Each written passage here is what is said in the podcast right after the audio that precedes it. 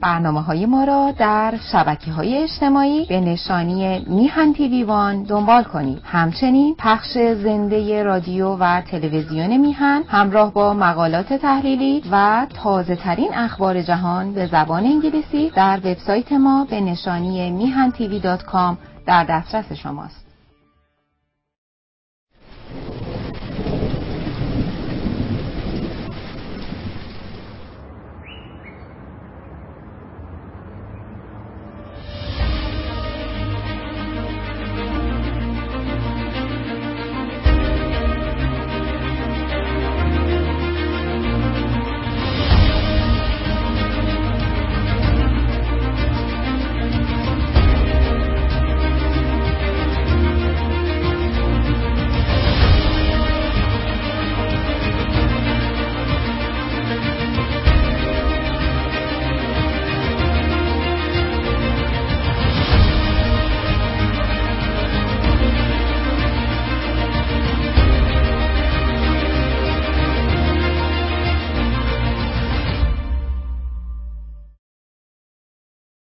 درود بر شما.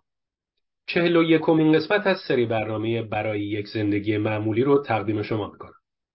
ما در این برنامه قصد داریم جوامع باز، آزاد و پیشرفته رو با جوامع بسته و فاقد آزادی بر اساس یه معیار مهم دیگه مقایسه کنیم. و اون معیار وضعیت گردش نخبگان هست. که در این مورد هموند ما خانم سارا فرزان مقاله رو تهیه کردن که متن اون به صورت ویدیو تدوین شده. با هم ویدیو رو ببینیم و بعد به اتاق مجازی هماندیشی حزب بریم و نظرات هموندان داوطلب شرکت در بحث رو بشنویم. با ما باشید.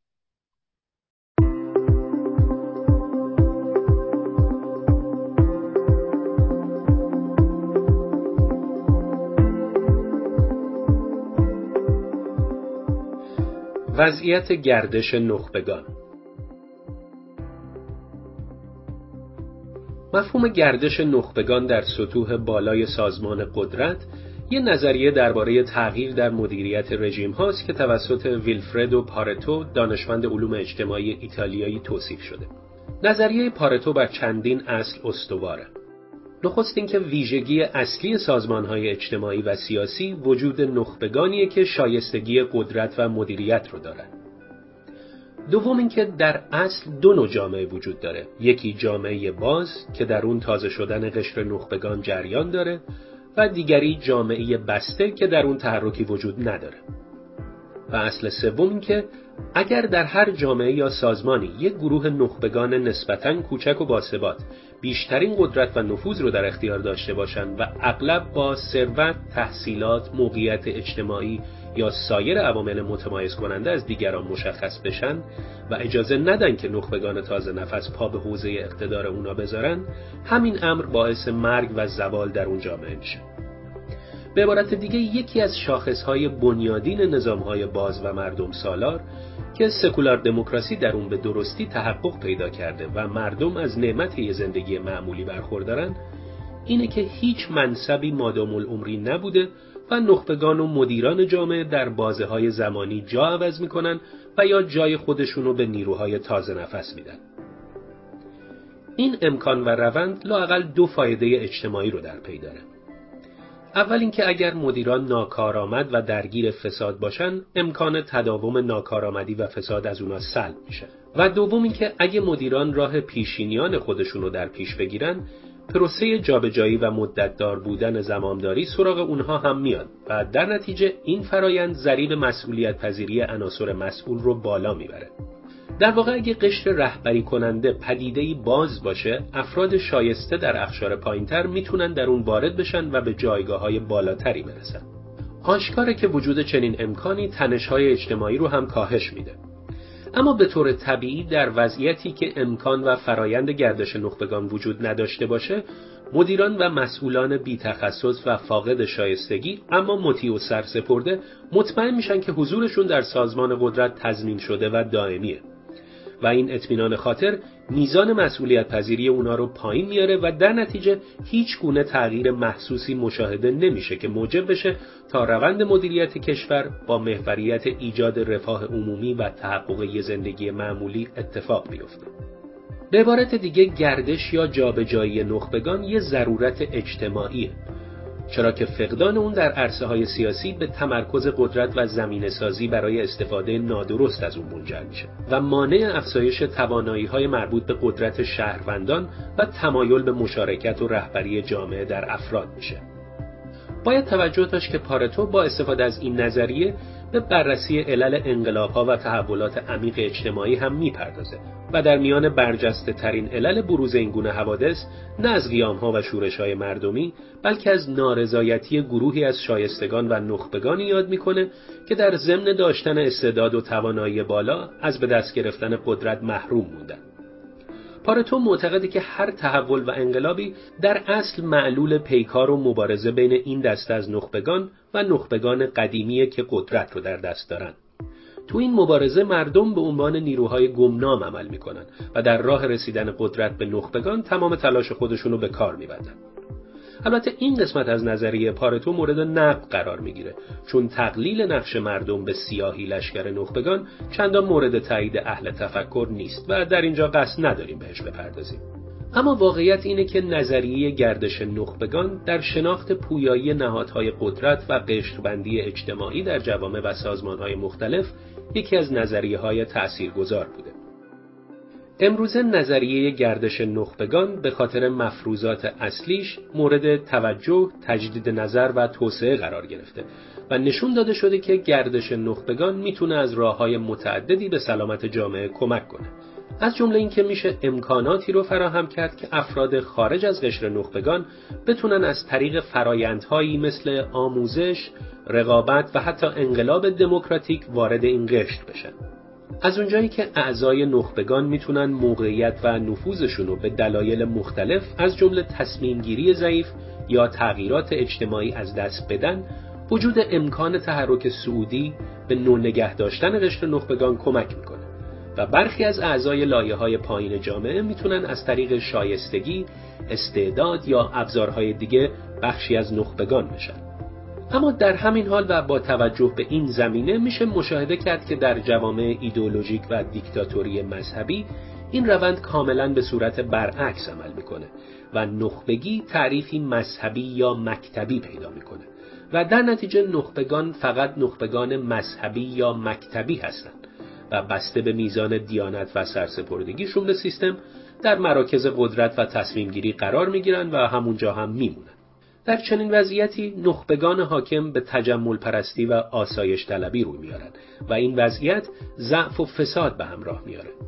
به کارگیری شیوه های خشونت آمیز یا افزایش مالیات باعث افزایش ناامیدی مردم از حاکمیت میشه و همین به پیدایش یک حجوم بیرونی و در نتیجه فروپاشی حکومت منجر میشه و این همون وضعیتیه که رژیم فاسد و ناکارآمد حاکم کشورمون در اون قرار داره و به همین دلیله که بوی فروپاشیش در همه زمینه ها به مشام می‌رسه.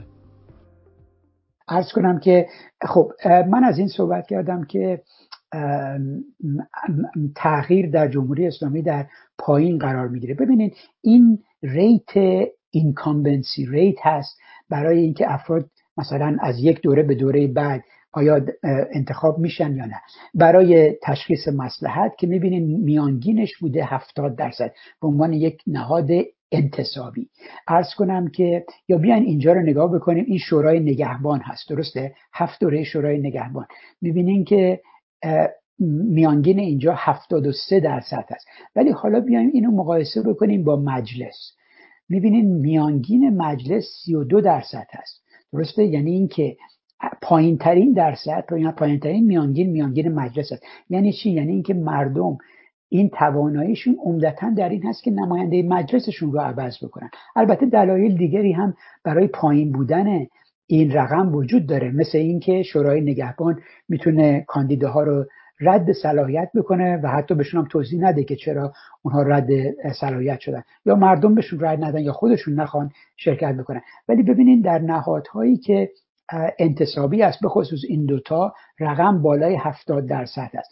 در کابینه ها که تغییر می‌کنه میانگین میشه 43 درصد و در مجلس خبرگان میشه 52 درصد. خب مجلس خبرگان هم انتخابیه. بنابراین میشه گفت که اون هم پایین تر است 20 درصد پایین تر از نهادهای انتصابی است. اما چون اشخاصی که انتخاب بشن باید افراد روحانی باشن و اون تعداد افرادی که داوطلب هستن یا دارای شرایط هستن. کم هست. ما می‌بینیم که رقم به حوزه همین 52 درصد میمونه. خب حالا به این شکل بیایم نگاه بکنیم. برگردیم به همون حرفی که گفتم مبنای این تحقیق شد. حرف آقای اکبر علمی راجع به این که یه سری افراد مهم جمهوری اسلامی رو گذروندن. ببینیم به این رقم اول نگاه بکنیم. 1340 نفر یعنی 58 درصد کل این نخبگانی که ما مطالعه کردیم تنها یک شغل در جمهوری اسلامی داشتن. اونم عمدتا نماینده مجلس بوده یا مشا... یا مشاغلی مانند اون. و بعد از بازی بیرون رفتن. حالا بیاین اینجا می‌بینیم که ولی مثلا پنج نفر هستن که 17 تا شغل داشتن. یا مثلا یک نفر هست که 14 تا شغل داشته. خب حالا اگر ما بخوایم بیایم مثلا خط قرمز رو اینجا بکشیم. بگیم که کسانی که ده شغل یا بیشتر داشتن در جمهوری اسلامی افراد سنگین وزن سیاسی حساب میشن می‌بینیم بله یک درصد هستن که این ده تا رو داشتن. اگر بخوایم رقم رو بالاتر ببریم مثلا بگیم که خب از پنج تا شروع بکنیم درسته؟ می‌بینیم مثلا ما به حدود کلا کمتر از دویست تا افراد می‌رسیم. بنابراین می‌خوام بگم که درسته. افرادی که بالای حرم سیاسی در جمهوری اسلامی هستن واقعا افراد محدودی هستند و وقتی حالا گفتم اسامیشون هم خدمتون عرض می‌کنم. می‌بینین ولی افرادی که میشه انتظار داشت دیگه آقای رفسنجانی آقای حسن حبیبی و امثال هم خب ببینین صحبت بحث طبقاتی شد. همونجور که می‌دونیم متاسفانه در ایران خانم ها عمدتا در بازار کار نقش پایینی دارن. یعنی قبل از انقلاب میانگین مشارکت زنان در بازار کار 15 درصد بود. متاسفانه بعد از انقلاب هم با وجود اینکه سطح تحصیلات خانم ها خیلی بالا رفته ولی کماکان سهم خانم ها از بازار کار همان 15 16 درصد باقی مونده. خب بنابراین ما بر اساس این و با در نظر گرفتن اینکه این افرادی که در این بانک اطلاعات ما هستن همه تقریبا قبل از انقلاب به دنیا آمدن اومدیم این کاری کردیم اومدیم شغل پدر رو به عنوان یک میتریکسی برای جایگاه طبقاتی افراد در نظر گرفتیم. با در نظر گرفتن اینکه خب مادرهای این افراد عمدتا لزوما نقش زیادی در بازار کار نداشتن. و بعد ببینید مثلا این یک جلوه ای هست از کسانی که اولین مجلس نماینده مجلس شدن. و اگر این رقم هم می‌بینین 327 تا اینجا اشتباه نیست. درست مجلس قرار بوده 270 تا باشه بعد 290 تا.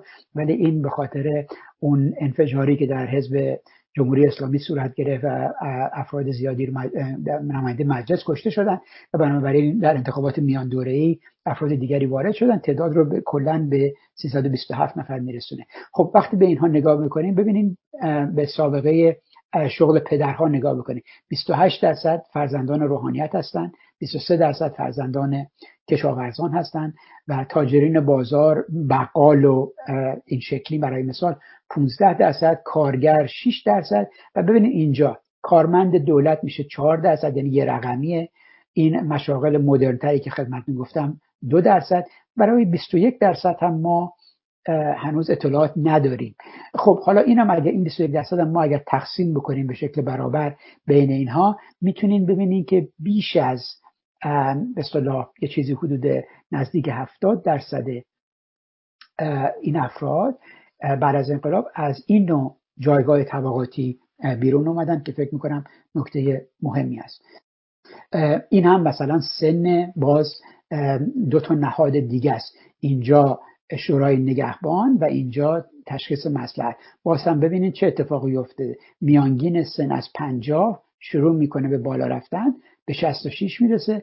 و میانگین سن تشخیص مسلحت هم از 55 رفته و امروزه به 68 رسیده. خب حالا شما این دوتا رقم ها رو کنار هم بگذاریم و بعد این سوال مطرح میشه که برای یک جامعه ای که نسل جوانی داره چقدر این افرادی که با سن بالا هستن واقعا قابلیت درک مسائل جوانان رو و دنیای مدرن رو به اصطلاح دارن یا نه. یکی دیگه از چیزهایی که خدمتتون گفتم مسئله تجربه زندان رفتن یا نبودن نرفتن بود دیگه. این همین مسئله رو نشون میده. ببینین اینجا برای مثال کسانی هستند که در مجلس خبرگان و یا در نمایندگان مجلس که سابقه زندان قبل از انقلاب دارن. ببینین اتفاق چی میفته.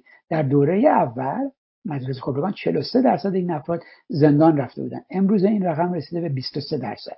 درسته؟ یعنی نسل دیگری داره میاد. یا این هم جالب است ببینین نمایندگان مجلس اولین مجلس بعد از انقلاب 27 درصدشون سابقه زندان رفتن داشتن.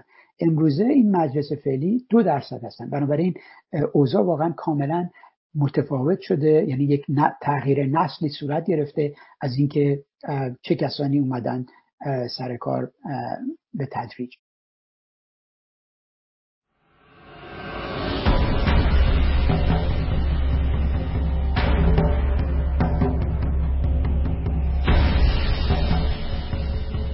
خب دوستان ویدیویی که دیدیم تصور می‌کنم یکی از مهمترین معیارها در تشخیص جوامع آزاد معمولی رو مورد بحث قرار داده که تا حالا زیاد بهش پرداخته نشده و یه جورایی از نظر پنهان مونده. امیدوارم در برنامه امروز بیش از اونچه که در ویدیو مطرح شده در مورد وضعیت امروز ایران صحبت کنیم. اجازه بدید بحثمون رو شروع کنیم. آقای شهرام عباسپور خواهش می‌کنم صحبتتون رو شروع کنید. صحبتتون رو میشنویم بفهمید خواهش می‌کنم. ممنون خانم قیاسفند صحبت امروزمون راجع به گردش نخبگان بود. من ابتدا می‌خواستم فقط خیلی کوتاه نظرم رو بگم که اصلا نخبه به چه کسی گفته میشه در جامعه؟ به نظر من در هر جامعه کسانی هستند که استعدادهای خاصی رو دارن و در هر زمینه زمینه های مختلف ادبی، هنری، سیاسی، حتی ورزشی افراد خاصی هستند که به اونا به اصطلاح نخبه گفته میشه که بعضا در جامعه اینا حتی می‌تونن که روشنفکران اون جامعه یا الیت جامعه تبدیل بشن. و اگر بخوان مثل همیشه قیاس بکنیم کشورهای آزاد سکولار دموکرات و یعنی تفاوتشون رو با حکومتهای مثل حکومت اسلامی حاکم بر مملکتمون در چند سال گذشته ما شاهد بودیم این واژه فرار مغزها خیلی به گوشمون خورده. متاسفانه در مملکتی که ارزش های حکومت به این هستش که شما باید ارزش های اسلامی داشته باشید و اینکه روحیه جهادی داشته باشید و اینجور الفاظ متاسفانه نخبگان ما هیچ آینده ای رو در پیش رو ندارن و مجبور میشن که ترک وطن کنن. بعد وقتی که همین جوانها به کشورهای دموکرات اروپایی و امریکایی می‌رسن روی اینا سرمایه گذاری میشه و از اینا استفاده بهینه میشه. و حتی به صورت برعکسش هم ما اگر فکر بکنیم ما شاهد بودیم که در چند سال گذشته کسانی که اومدن در کشورهای اروپایی و امریکایی رشد کردن دارای تخصص شدن و برگشتن که به مملکت خدمت بکنن ولی متاسفانه چون اون ارزش هایی رو که حکومت براشون قائل بوده نتونستن با اون ارزش ها کار بکنن متاسفانه گرفتار زندان و شاید مشکلات سنگینتری هم براشون پیش اومده. اینه که من فقط می‌خواستم همین رو بهش اشاره بکنم. برای آغاز بحث احتمالا دوستان از زوایای دیگری هم به چرخش نخبگان اشاره خواهم کرد. ممنونم خانم سپاسگزارم. آقای فرشید آقازاده صحبت شما رو میشنویم. بفرمایید می‌کنم. خیلی ممنون خانم قیاسفند در بحث چرخش نخبگان که در واقع هدف اصلیش مشارکت دادن گروه بزرگتری از جامعه در قدرت سیاسی مدیریت جامعه است. در کنار ثابت نبودن جایگاه قدرت سیاسی که مورد نظر این مفهوم چرخش نخبگان است یک پیش نیاز دیگری هم هست که با وجود اون این هدف در واقع ایجاد خواهد شد. اونم این که در جامعه باید یک امکان تغییر جایگاه اجتماعی افراد وجود داشته باشه که بهش میگن سوشیال موبیلیتی. و در واقع از طریق این مفهوم هستش که افراد مختلف در جامعه محکوم به اینکه در یک طبقه اجتماعی اسیر باشن و ثابت باشن رو ندارن و می‌تونن که سطح اجتماعی خودشون رو تغییر بدن. در غیر این صورت حتی اگر چرخش نخبگان داشته باشیم این چرخش نخبگان در محدوده یک گروه کوچکی از جامعه اتفاق میفته و این باعث میشه که اون هدف نهایی که از طریق مشارکت دادن گروه بزرگتری از جامعه هم برای دستگاه سیاسی کشور امنیت ایجاد کنید و همین که به بهترین شکل از توانایی های جامعه برای توسعه کشور استفاده کنید در واقع به این هدف نخواهیم رسید. یک نمونه های از اینها هست.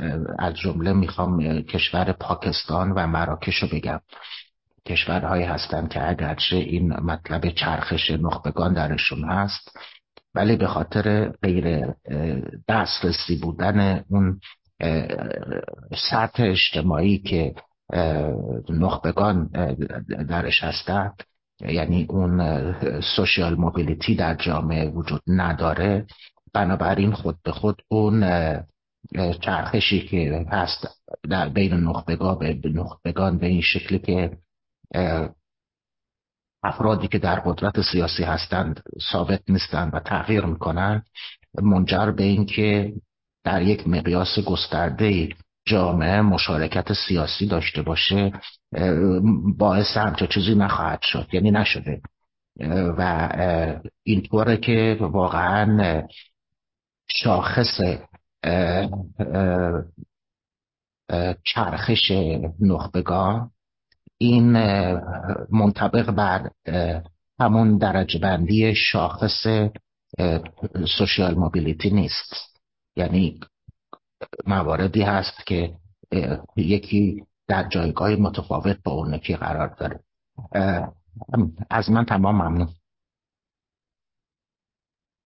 سپاسگزارم. آقای دکتر نوری علا بفرمایید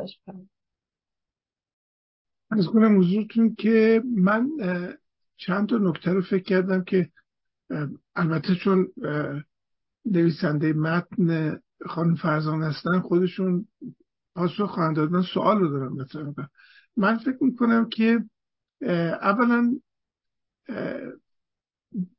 دو تا مفهوم اینجا وجود داره. یکی نخبگان یکی چرخش.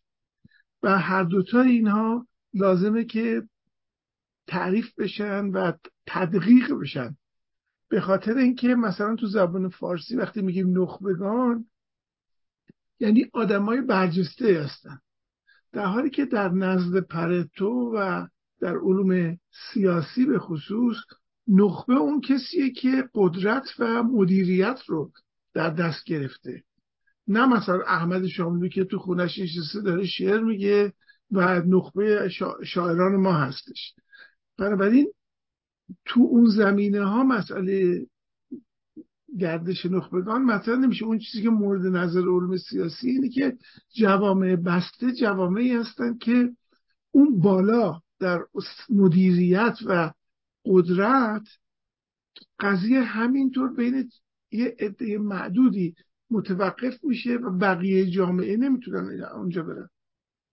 در نتیجه خود چرخش هم باید معنی بشه.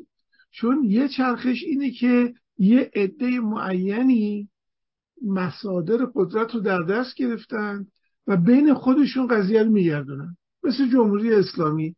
شما می‌بینید که عین آچار فرانسه هر کدوم از این آدم اون چه می‌دونم حالا بگیریم سی نفر چه نفر هستن که سیستم رو دارن اداره می‌کنن این اینا همینطور بین خودشون میچرخونن. یعنی چرخش نخبگان سیاسی قدرتمند اونجا وجود داره.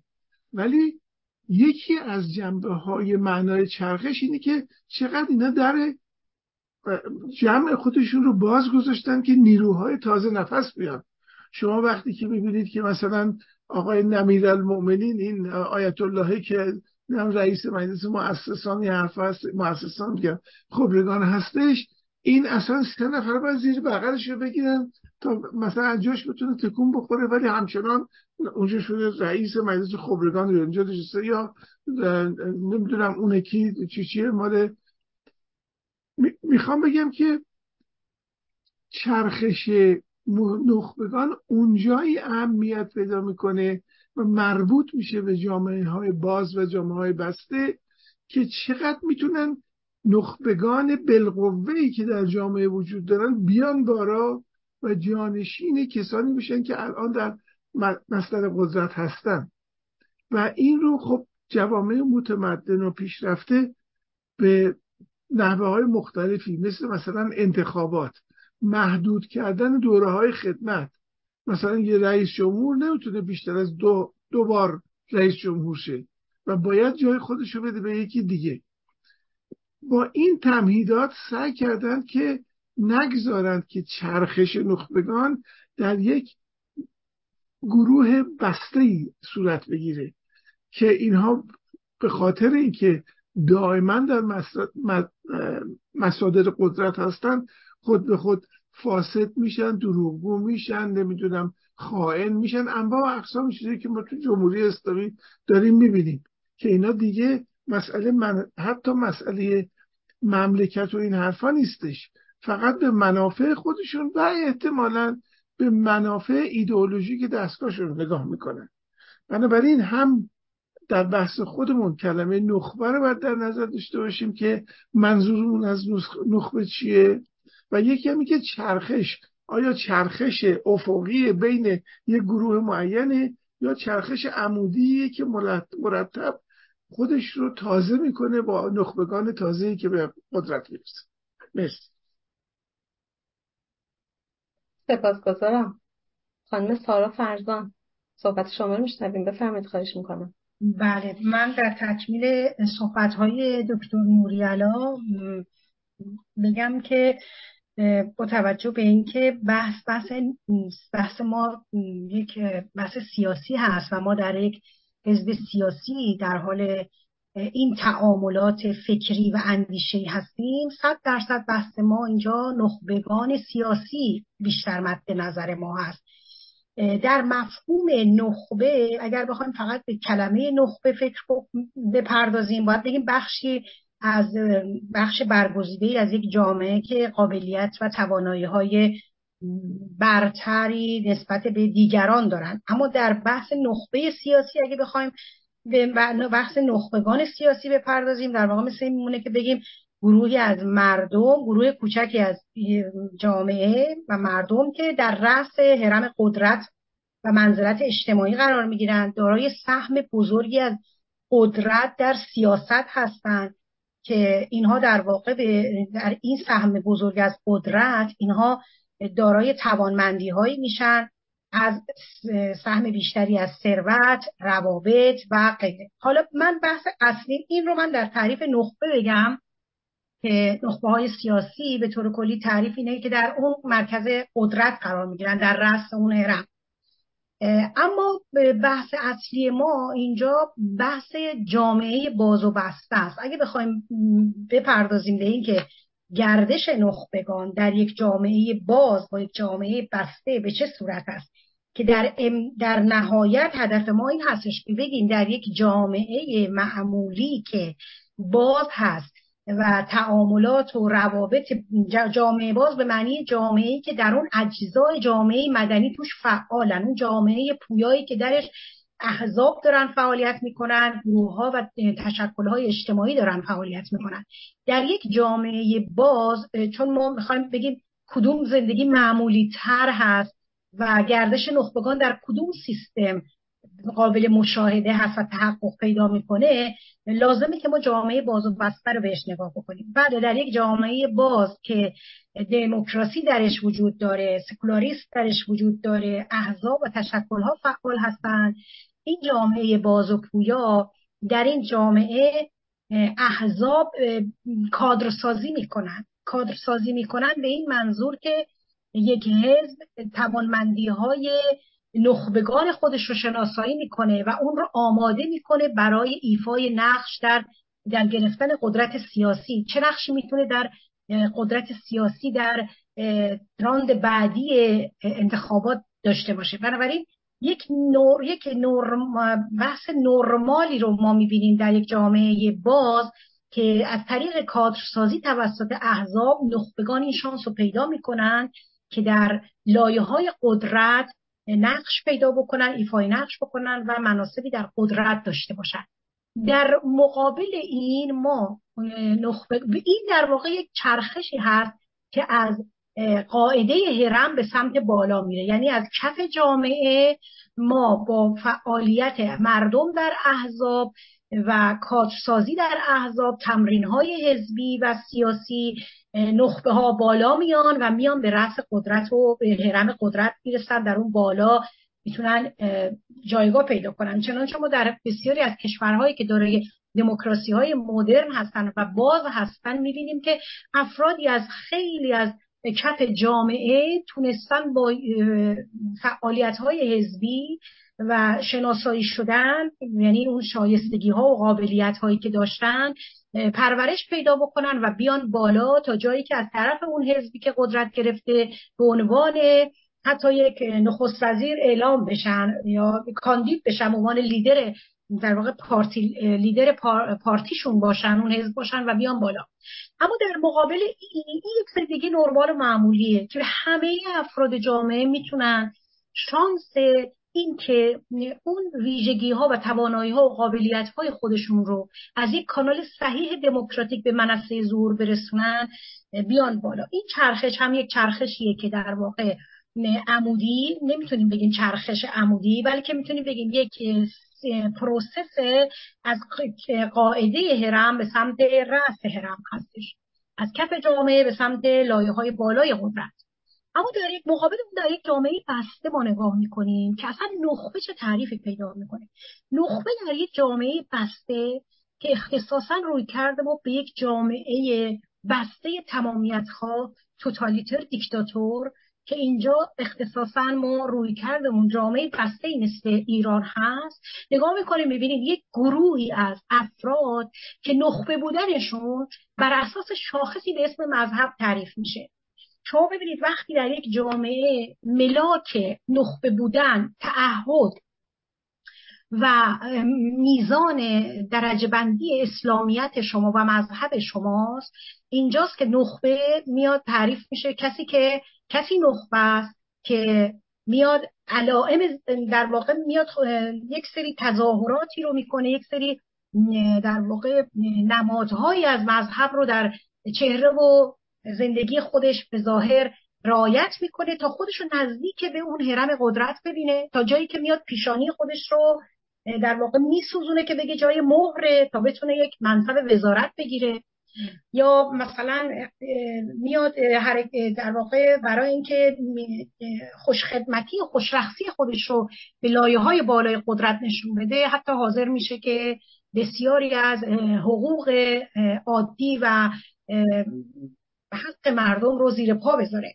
خب شما اینجا ببینید در این جامعه که ملاک نخبه بودن میشه مذهب و خطکشی برای شایستگی و میزان قابلیت های آدم مذهب هست چطور نخبه ها قدرت رو در واقع اولا که نخبه تعریف درستی در جوامع دیکتاتور و توتالیتر و تمامیت خواه که هر ستاشون یکی بود تعریفی به نام تعریف نخبه وجود نداره. بلکه اینها تعهد رو به جای تخصص قرار میدن و چرخه که نخبگان رو از اون چرخه خودش پرت می‌کنه بیرون و این نخبگان مجبور میشن ادهشون مهاجرت بکنن و ادهشون در داخل سیستم تبدیل میشن به گروهی از نخبگانی که مخالف جامعه میشن. حالا ببینید می‌خوام به شما رو اینجا اینجا رو یک کات میدم و برمیگردم به مقاله نخبه کیستی که خبر آنلاین در جمهوری اسلامی در سال 1390 تعریف می‌کنه و از قول آقای خامنه ای تعریف می‌کنه که نخبه از نظر ما چه کسی است. و دقیقا میاد میگه نخبه از نظر ما کسی است که متعهد به آرمانهای انقلاب اسلامی و امام باشه. این تعریف نخبه از نظر آقای خامنه ایه بهتون رفرنس دادم. خبر آنلاین 1390 تحت مقاله به اسم نخبه کیست.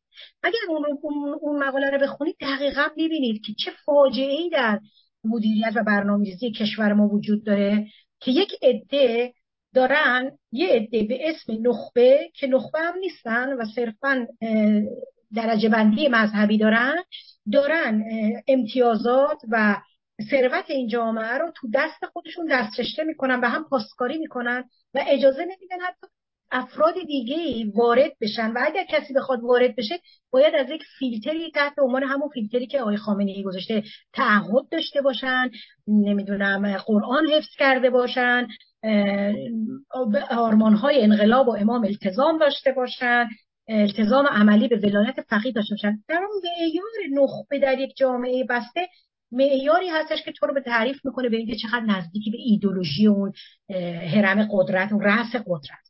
این هستش که ما در جوامع ایدولوژیک و جوامع وسیع تعریف درستی از نخبه نداریم و نخبه ها فقط کسایی هستن که تعریفشون همونی هستش که آرمان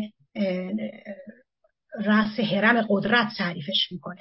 خب این میره کنار و در قسمت بعدی قبلی که می‌خواستم گفتم می‌ذارم می‌خوام تعریف بکنم این هستش که نخبه هایی که در یک جامعه از چرخش چرخش و ورودشون به دایره قدرت و برنامه ریزی امکان پذیر نیست و پرت میشن بیرون. اون عده که میرن از از کشور بیرون این میشه که ما فرار مغزها رو داریم فرار نخبه ها رو داریم که میرن خارج از کشور. چون چرخه درستی برای